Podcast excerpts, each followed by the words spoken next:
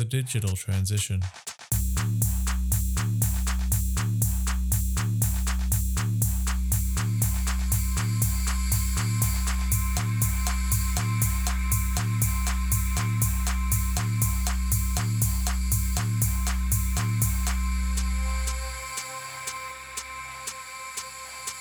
The Digital Transition, a podcast series created to assist those tasked with implementing digital strategies, where we will share our knowledge and experiences to support you in your transition. Welcome to the Digital Transition, podcast number 24.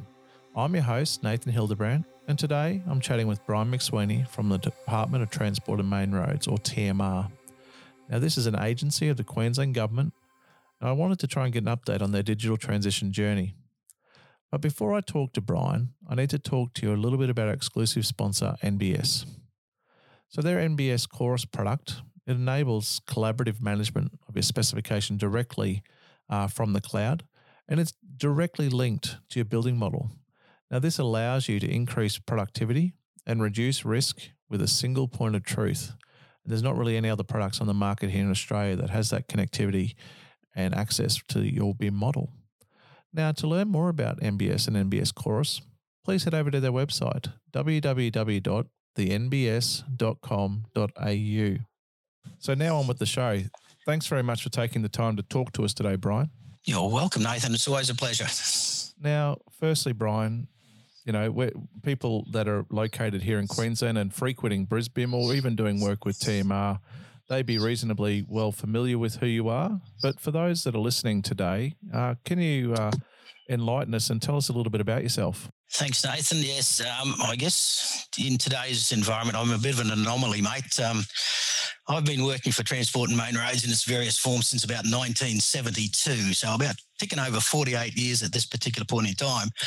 Um, began my career as a road design draftsman in Roma back in those days. Sort of transitioned up to Cairns for a while, came back to Brisbane about 1980, worked in the department's highway planning and uh, design branches, and then transitioned into the CAD systems area, where I started playing with um, computer software applications, road design software applications, uh, back in the Unix uh, Sun workstation days. So, uh, very early on in that sort of space before the PC really became um, popular with how we were doing things after the sort of on the tools work, I've performed a number of roles in leadership in the department, including manager of a design services group in Road Tech Consulting, as it was, which is fairly similar to any of the engineering consulting firms that are out there today. Then moved into actually being manager of the design systems area, delivering the ICT and CAD related uh, road design software applications across the department and then moved into a role of what we termed manager of the road design capability group, which was really about setting qualification requirements and competency framework for our road designers. So when we recruit them in, they come in with a uh, an engineering qualification, but then we do a little bit of that training that turns them into a road designer.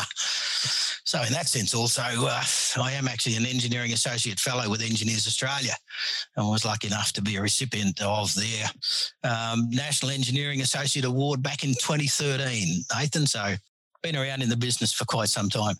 You, uh, sorry, but narrowly in the road design space. Well, that's a very linear answer, isn't it? But two two years off a golden jubilee, you know, that's that's a that's an impressive place to stay for um, a career, you know, and seeing seeing the change in in a in a department must be or an agency as they're called now um, would be quite interesting. Now, instead of being TMR, in terms of the real words for what it's called, it's the Department of Transport and Main Roads here in Queensland it's obviously a yes. very large agency of the Queensland state government. Uh, can you it certainly is? Can you explain to the listeners the areas that TMR are actually responsible for? Okay, that's a big ask, I guess. But having been around for, some time, I've I've got a bit of a feel for for what happens in other divisions. So um, let's just try and run through them for you. Obviously, uh, for those who don't know, the department's strategic vision is to create a single integrated transport network accessible to everybody, and and that's certainly what our DG uh, certainly puts out in the marketplace whenever he's talking. Now, to underpin that, obviously, we've got if you think about the general customer services and safety and regulations branches, so obviously customer services are those areas that look after licensing and registration. Most people would be aware of that. But we've also got a maritime safety and a land transport safety and regulation branch that underpins the operations in those two particular areas. We've got TransLink, which focuses on, for those who aren't aware, the public transport network here in Queensland, both for us and uh, bus and rail. We've got a policy planning and investment branch that um, focuses on getting the dollars from Treasury for supporting what we term the QTRIP program. So our infrastructure spend comes from Treasury dollars. Um, our policy planning investment unit is, is the area of the department that pulls all of that QTRIP program together to make sure that we've got a, a program of works every financial year we've got a corporate division that that underpins just the general running of the business. I mean, the the sorts of things around human resources, finance, and procurement. It also has our uh, internal information technology services group and a couple of governance and internal audit functionality in there. And then the area that I work in is the infrastructure management and delivery, which has four branches under it. One is RoadTech, so we still do have a commercial building arm uh, in in transport and main roads. Um, we're still running the new generation rolling stock, so they've come in now with the with the new trains, obviously, and and how they're being rolled out across the network. Program delivery and operations is generally where we sit with the issuing of tendering or uh, internal design of our road network. So if we're not engaging external consultants to do that work, we do have a small cohort internally that does um, delivery and operations of road transport infrastructure projects. And the area that I actually work in is engineering and technology. Now, it's an area that generally sat around technical policy standards and guidelines that sort of put the framework around how, uh, say, areas like PD&O would actually operate. Um, and obviously that's there where I've come into this now in trying to define, you know, what the BIM implementation strategy may look like for TMR and how do we then roll that out across the business. So yeah, quite a big organisation, Nathan. A lot of a lot of different pieces of the puzzle, but I guess as as you said, it, it ties all the way back to trying to achieve that one major objective in terms of connectivity for the residents of Queensland and visitors to Queensland. Last year, I did have a conversation with with Colin Mann from PCSG about the work that he had been doing uh, with TMR, and you know it, it's good talking to yes. you know both sides of the st- story. You know, I was talking to a consultant that was consulting to you at the time, but it's always really good to to have a conversation with the client representatives, people that are the stakeholders and the ones that are actually doing this stuff day to day in terms of getting the information, you know, from the horse's mouth, but more so getting it from the person that is actually going to make the most impact. Now, over the last couple of years, through case studies that I've seen in presentations and industry events, there have been a number of pilot projects that have been um, delivered uh, by Industry for TMR. Now, were they in response to the Department of Infrastructure, Local Government and Planning's State Infrastructure Plan that was released in March 2016, or were they because of other reasons, um, agency needs? A good question, in actual fact, because while we're sort of running those pilot projects now, that is a, a culmination of uh, quite a body of work that we've actually been doing in the department, um, probably since about 2013. Mm-hmm. BIM in itself, I guess, has sort of come into the organisation as far back as 2009. So we have actually, because we've been doing that 3D modelling uh, component of roadways since then, BIM started creeping in as a terminology back in 2009 dropped away for a considerable period of time, re-emerged, I think, around about 2013. And that was a conversation that was started actually by our industry partners, would you believe, yep. who had come back to us as an organisation saying, at the moment, this is what we're delivering for you, but there are other things that we can do. So we started that conversation with industry partners. I think 2014, there was um, a productivity commission inquiry a report into public infrastructure. And, and there was a recommendation that came out of that that spoke about BIM implementation and including, you know, BIM into the procurement guidelines and other things uh, from probably that was more the federal government arrangement. Yep. For us in the department, our first exposure to it, first foray would have been, in actual fact, the, the new generation rolling stock um, project site out at Wulkuraka near Ipswich. Mm-hmm. Um, some of the, some of the people that, that, we've been talking to, and you would probably know, uh, were originally involved in some of that work. It went through and saw BIM deployed in in early stages of concept design and through right through to construction. Another one that um, actually it's interesting with the uh, big explosion over in Beirut at the moment. 2014, uh, there was a crash out uh, Angellala Creekway out around Charleville, where a truck can, carrying some ammonia nitrate had actually crashed into a creek. Luckily enough, the driver had managed to get out of the truck. Some um, emergency services people had turned up on site with a big fire truck and everything. And would you believe they were standing behind that vehicle when the ammonia nitrate actually exploded and, and blew up the Angellala Creek Bridge? So that was again sort of another foray, starting of a foray for us around about 2014 of getting into there. When industry approached us, we started sharing um, an in, a TMR, an industry working group on BIM, which has morphed into what you see now uh, I guess today as the Queensland BIM Working Group. So in that sense, we were actually part of the development of uh, the guidelines that that DILGIP has has put out there in in 2016. So yeah, a long journey for us. Um, still there. I guess we had the National Digital Engineering Working Group um, phase in there for a period of time, led by I think it was Simon Rowe from Transport for New South Wales. That seems to have disappeared from the landscape at the particular point in time and has now taken over. I think there's a, a cohort of treasurers or something that may be looking at BIM implementation on a national agenda, but uh, we haven't seen much of it up here in, in TMR.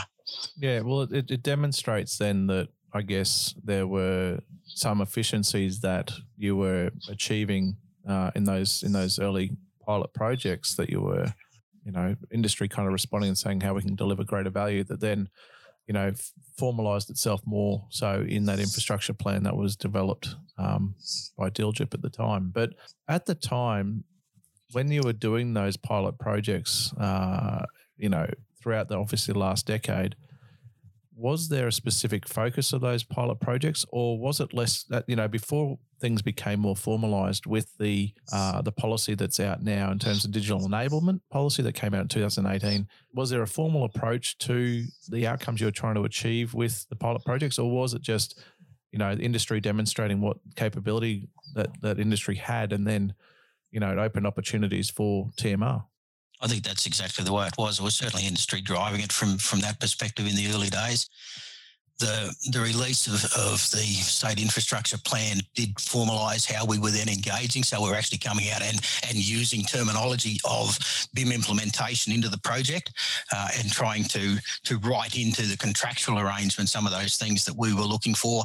And very early days for us. So you know, I'd, I'd be the first to admit that we were very BIM light, um, say in some of those first projects that started to roll out we were really using them to do a bit of a gap analysis. Uh, as I mentioned, we've been doing string based modeling uh, for a considerable period of time. And for people who don't understand that, if you think about a road alignment, the center line, for example, can be defined by uh, an alignment that defines horizontal and vertical geometry. And then from that, we would hang off edge strings for curb and channel, and then batter strings take us down to the natural surface. So we were defining strings that um, created a 3D model of the constructed roadway or the roadway that was to be constructed, um, but in that linear sense. And we were able to feed that into machinery guidance systems. So you'll see a lot of the major um, construction machinery with their GPS locators, um, the little white aerial sitting up on the side there that sort of tells them where they are. So it was to some degree driving, say, the blade of a grader. You have to have this depth of fill or cut, and that's what we're getting out of our 3D models the step change for us now is obviously moving into object based models and the intelligence that we can put to those objects in these models. So that's that's the change for us, I guess, and, and that's really what we're doing through these early pilots was trying to identify what is the gap, what are we changing, what do we need to be focusing on to achieve these better outcomes through the project. So initially, the 3D model through the design phase was driving benefits for maybe more quicker and more accurate construction because of the fact that the machines were guided by information that was being fed to them from the software tools in terms of saying, you know, cut to this to this point. Whereas before, in the past, they'd be cutting and a surveyor would be running around with the electronic dumpy level and you hear the nice beep, beep, beep when they hit the right level. You know, that, that's the first yes, efficiency yes. gain. Exactly right.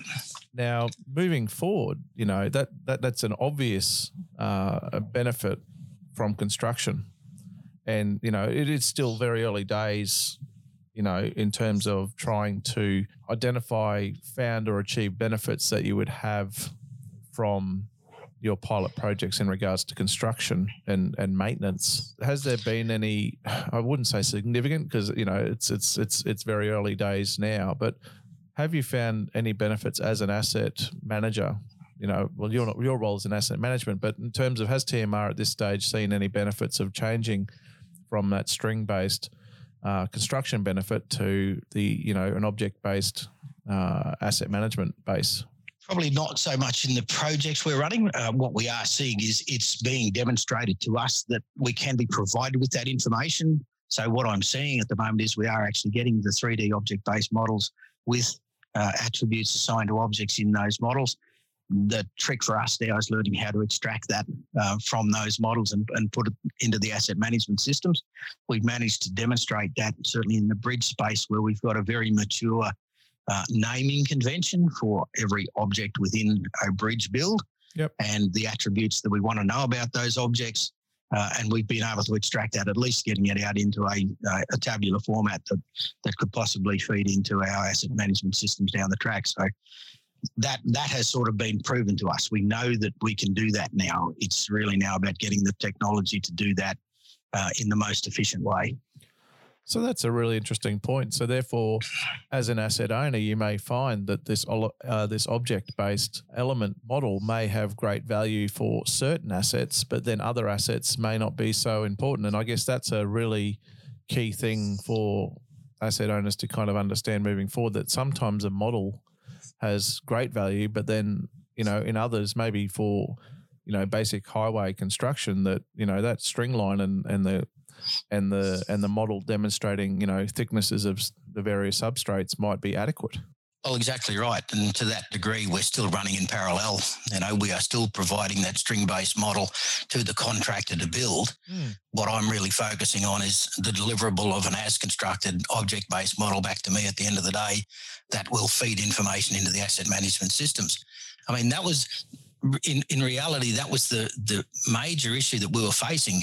Our ability to capture as constructed information from a red line markup of a 2D drawing coming back into the department sometime after the project had been finished was really the major issue that we're looking at because then we would have to have somebody interrogate those drawings. And you can imagine on some of these projects, there are thousands of drawings mm. that they have to go through and try and extract the asset management information and physically type it into an asset management database.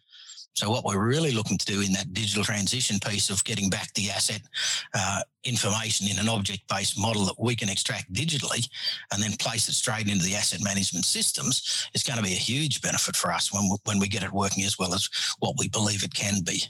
And the difference being that as an asset owner or a client, you can specify the information that you need and the format that they, that information should be in for each of the different asset types that are part of that as constructed delivery, which then saves you a considerable amount of time in you know manually entering, entering that data yourself. You know, you know people just have to do a drive down the uh, you know, and this is probably Energex's space rather than uh, TMR's, but you know all the light poles, for example.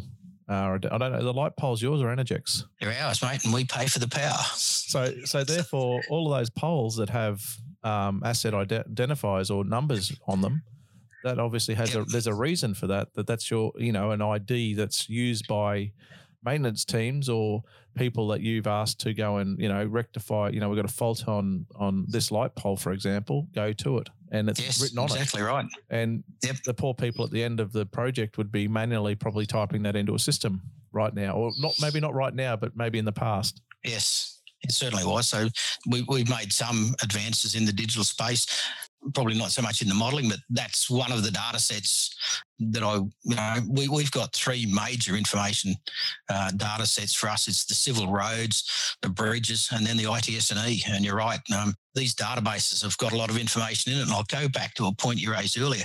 We still need to weed out what is valuable and what is not in that information data set because we could capture a lot of information about these assets that isn't necessarily valuable um, for us then as an asset maintainer and it's it's it's going to be something that it's almost like a, an ISO 9001 scenario where you're going to be progressively understanding more and more about how you can get benefits out of having certain information sets for different assets. So it's not something that uh, any asset owner is ever going to be able to resolve in one take. It's going to be a, a continual improvement and, and, adjustments as you go. So it's each project you're going to learn something new, and it's not really the exactly construction right. phase. It's actually going to be when you're maintaining it and saying, "Oh, why isn't that information attached to that? I need it. I need it for this purpose."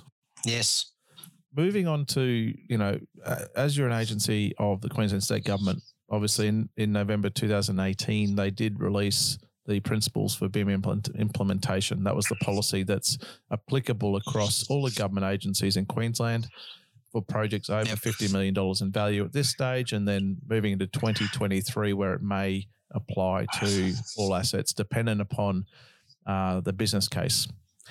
Has that policy, obviously, you'd been doing some work previous to this policy being implemented and adopted by government as a whole.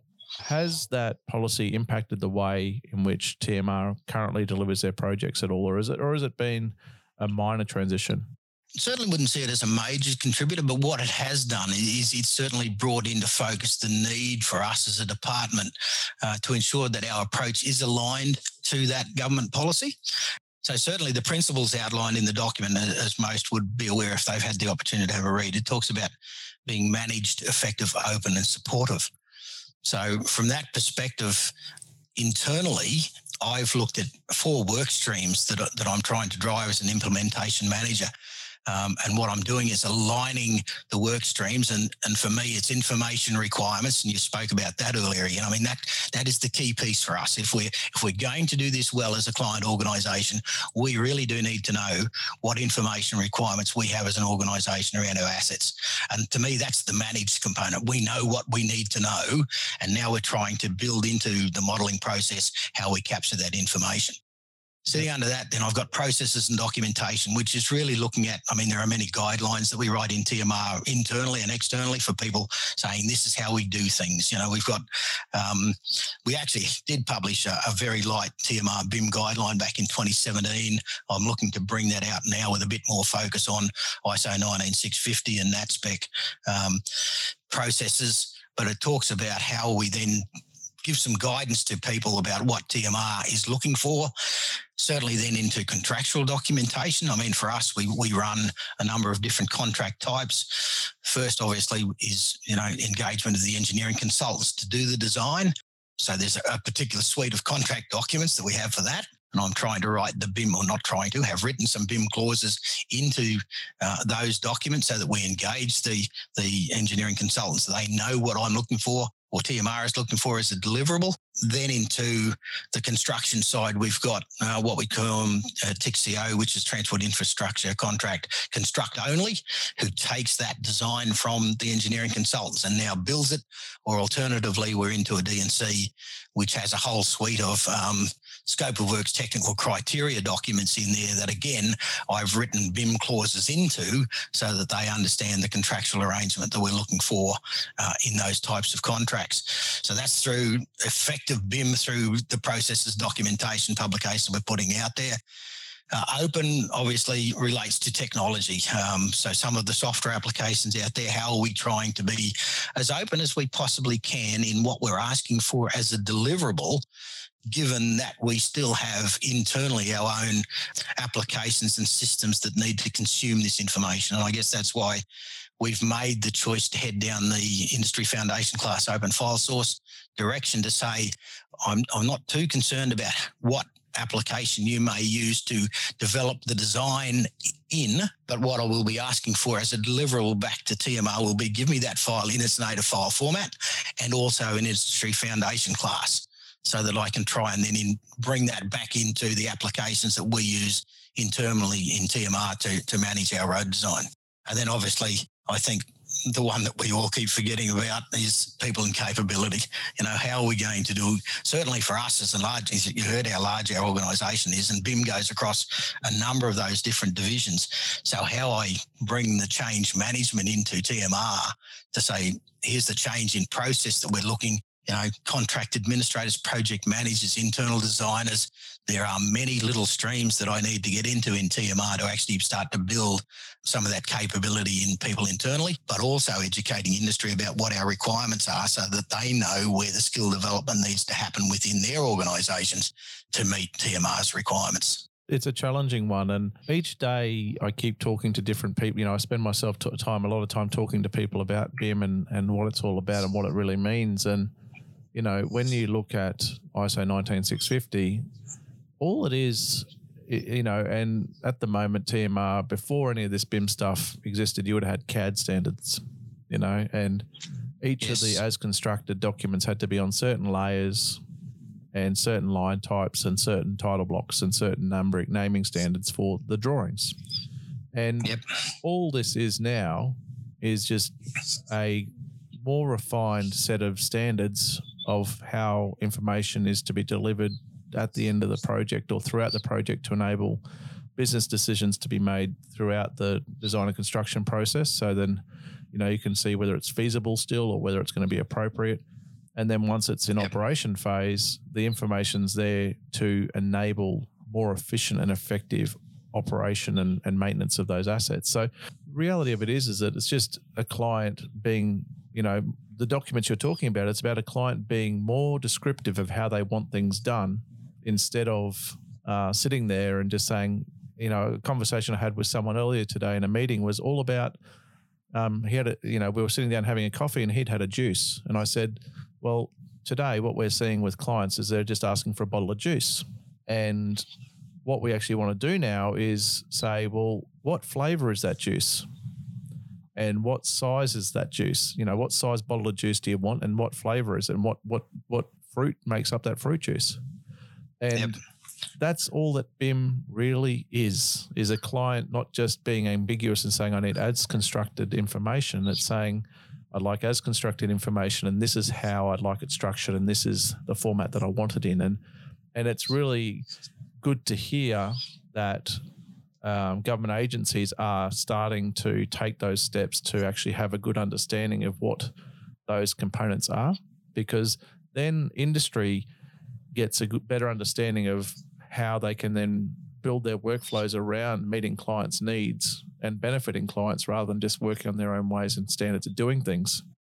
Uh, would have been uh, nearly nearly 18 months ago. Well, would have been 16 months ago when I interviewed Colin regarding the work that they were doing uh, with TMR. How is the journey going in regards to obviously there's key areas with change management when it comes to uh, the you know having digital processes with models and stuff and the like and and having digital information rather than relying on PDF manuals and the like.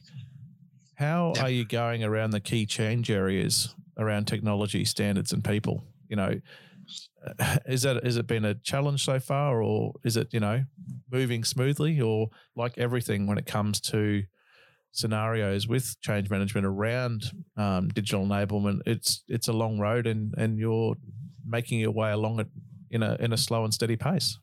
That's probably the the the way we're working at the moment, we, we have got a program of work. So for us, uh, and certainly in the technology space, we have to abide by Treasury yep. uh, requirements if we're spending uh, dollars on ICT projects. And there are a number of gates that we need to go through. And, and one is, first of all, standing up the project. And certainly the work that we were doing with Colin and PCSG was around what does our common data environment need to look like? You know, to some degree, as a client organization, I need to figure out where that CDE fits within a number of different systems that already exist in TMR. Now, if I go out to consulting organization, I'll say, what's your CDE? They will name a particular product that they're using. And I'm going, well, that's fine.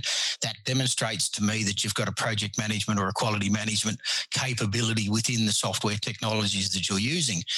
But when I try and bring that back into TMR, going, I have a funding arrangement set up in what we term 3PCM, which is our portfolio program and project management application sitting at the front end, which is where those treasury dollars come in. So a project starts in that space. At the back end, I've got an asset management system waiting to receive the information that we get back post construction So for me, uh, the work we're doing with Colin is trying to identify what applications and what processes do we need to have that fit between those two polar opposites and define applications that can provide the functionality that I need that will provide information firstly back upstream to the funding allocated to say we're spending the dollars in a responsible manner and here's the achievements that we, we're managed to, to pull out of it, but also saying to the asset management, here is the information that has now come through from a new construction build of feeding that information into those asset management systems got a considerable project to work. Uh, at the present time, we've been out with a request for industry to tell us what functionality they are able to provide us as an organisation. We got about 21, 22 responses, so very mature in some areas across industry about what's actually out there. We're at what we term now as working down um, into an area that we'll talk about readiness for market. So we will use the information that we've gathered through the work that we've done with PCSG to refine what we term the functional specifications of what we want the CDE to achieve. And when some of the, the situations that we're currently facing with COVID and, and funding arrangements and all of those sorts of things that are starting to impact, we we do have a program where we come back out to industry with an invitation to offer. So that's where we're at. We're, we're at that stage now where we've got a fairly good handle on what we believe we need to procure.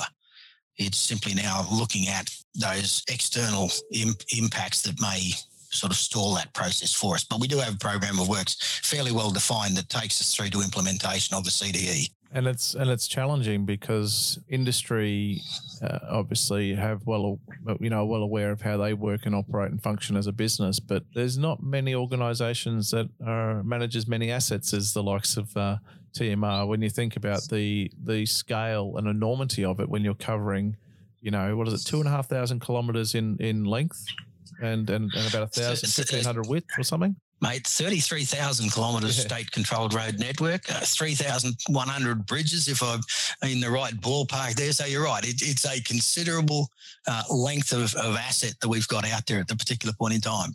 Yeah. So, and that's, and that's really what we're trying to manage as an organisation. Yep. And it demonstrates the need for it to be done, uh, you know, slow and steady because rushing into anything in, in regards to trying to change and upend you know probably systems and processes that are probably reasonably well managed at this stage and just tweaking i guess and trying to find optimizations that you can achieve through you know implementing these minor changes well, certainly around as you know, you know, the connectivity of those applications inside an organisation. So there, there are some that we see um, from industry partners where connectivity doesn't seem to be an issue, but as a client organisation where we have in-house uh, applications that we're trying to now plug some of these systems into, that that's really where I'm relying on my um, information technology branch within TMR to help us do some of that work. That's a that's a massive challenge within itself, and I don't even want to delve into the challenges of trying to you know manage a, a, a model asset and how you would break that up because you know you turn around and go well let's run this rows in in one kilometer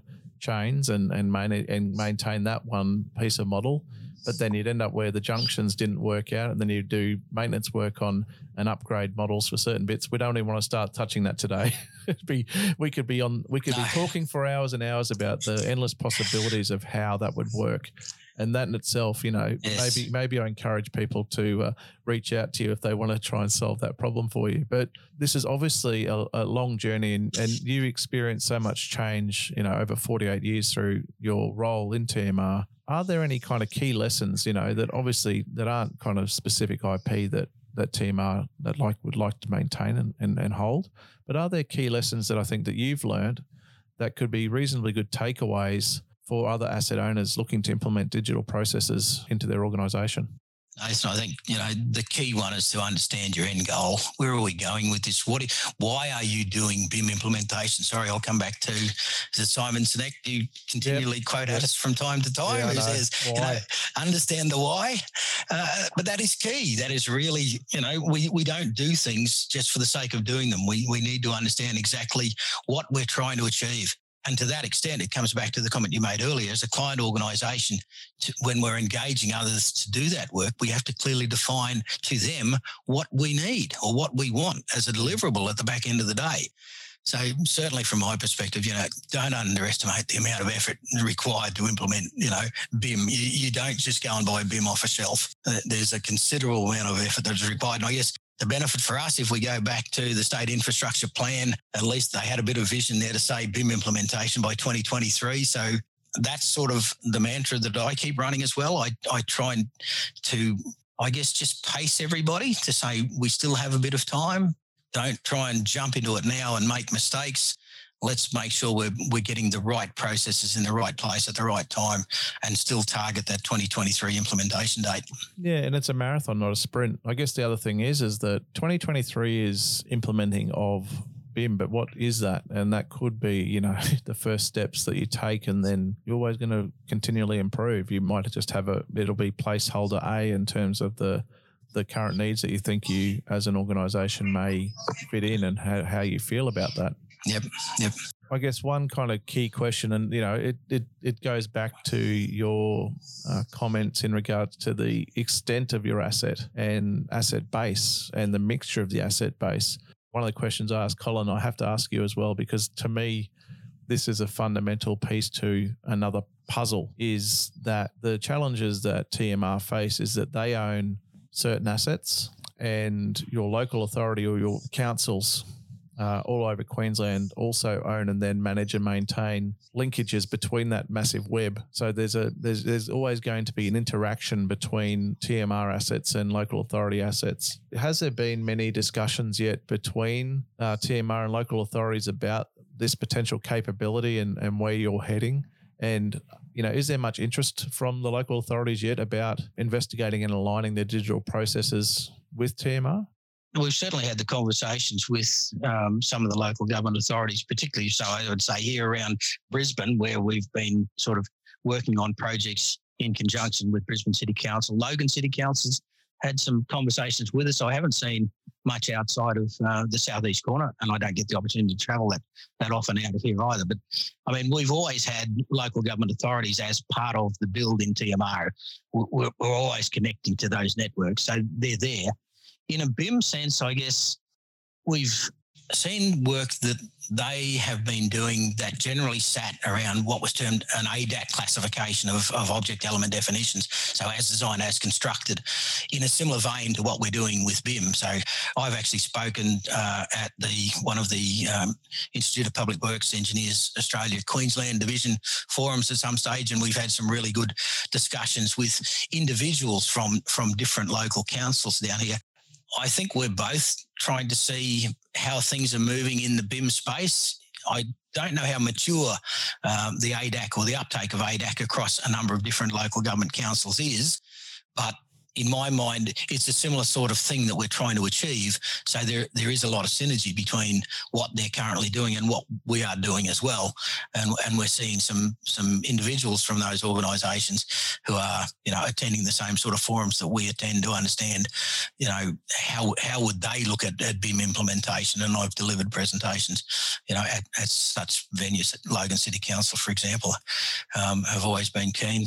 It'd be nice to see them you know, embrace that. And, you know, at this point in time, the focus is on, you know, creating a, a, system for asset management. But it would be interesting to then kind of, you know, and these are the terms that I kind of get frustrated by, but I'm going to mention them a digital twin and smart cities, you know, and they're terms that I kind of, as much as there are people within industry that are, you know, highly involved in in researching and developing concepts around those, you know, that you know, and the and the power of you know Google Google Maps now, where they have that much mobile phone data, they can generate congestion estimates and times how long Maps, it's going to take. Yep. You know, and and I know that there are a lot of sensors that are placed along the you know this the Queensland government you know TMR's um, network. Network, yep. You know the ability, and I'm sure those sensors are all going back to other computer systems and existing you know monitoring systems to confirm how things are all working. And, you know, that'd be interesting to see whether or not that actually links in in the future or whether it actually is just seen as excessive and wasteful.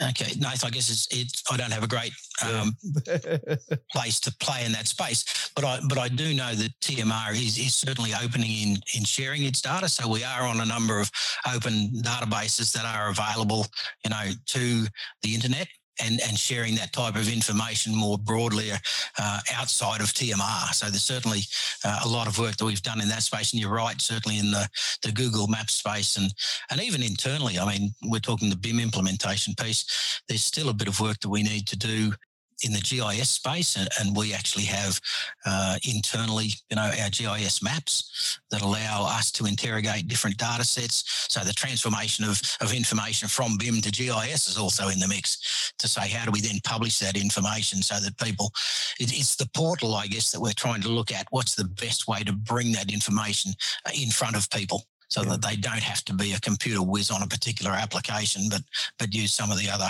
uh, applications that are out there that are that are much more um, user friendly, if I put it in those terms. Yeah, and we won't even start talking about how the world isn't flat either, because linear infrastructure obviously no, deals with deals with uh, all sorts of issues. That hundred meters isn't hundred meters, and we don't want to blow people's minds on that. But you know, that, there's a lot of information. Hopefully, people have taken taken from our discussion. Oh, mate, I think 100 meters is 100 meters is pretty close. Oh, it depends. it depends on where you measure it.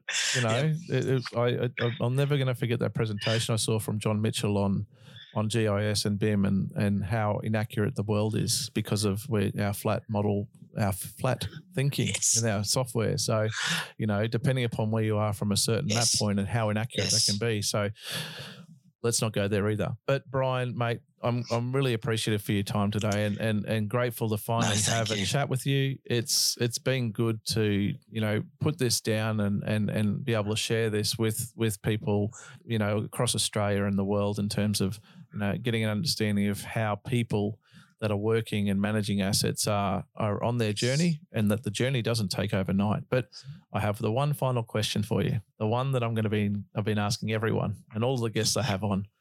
What does BIM mean for you? I think in my mind, we are starting to hopefully uh, settle on uh, the one that we hear most often these days. I think, which mean which talks about BIM being better information management, mate. Anything that improves the accurate, timely capture of asset management information, particularly for uh, a client organisation like transport and main roads. Anything that gives us confidence that we're making the right decisions based on the right information as we move forward in, in trying to upgrade and maintain, you know, the state controlled road network. It's got to be about the information we capture, how we store it, and then how we share and disseminate that information across the organisations. It's got to be better information management, mm. Nathan, without a doubt. I'm glad how well we're aligned.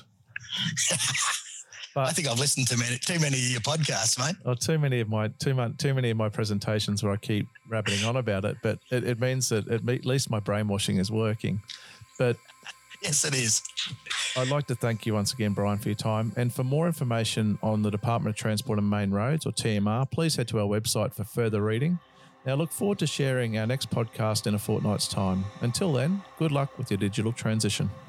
For more information, or if you'd like to continue the discussion in the comments section, head over to our website, thedigitaltransition.com. Remember to subscribe so you don't miss out on our future podcasts.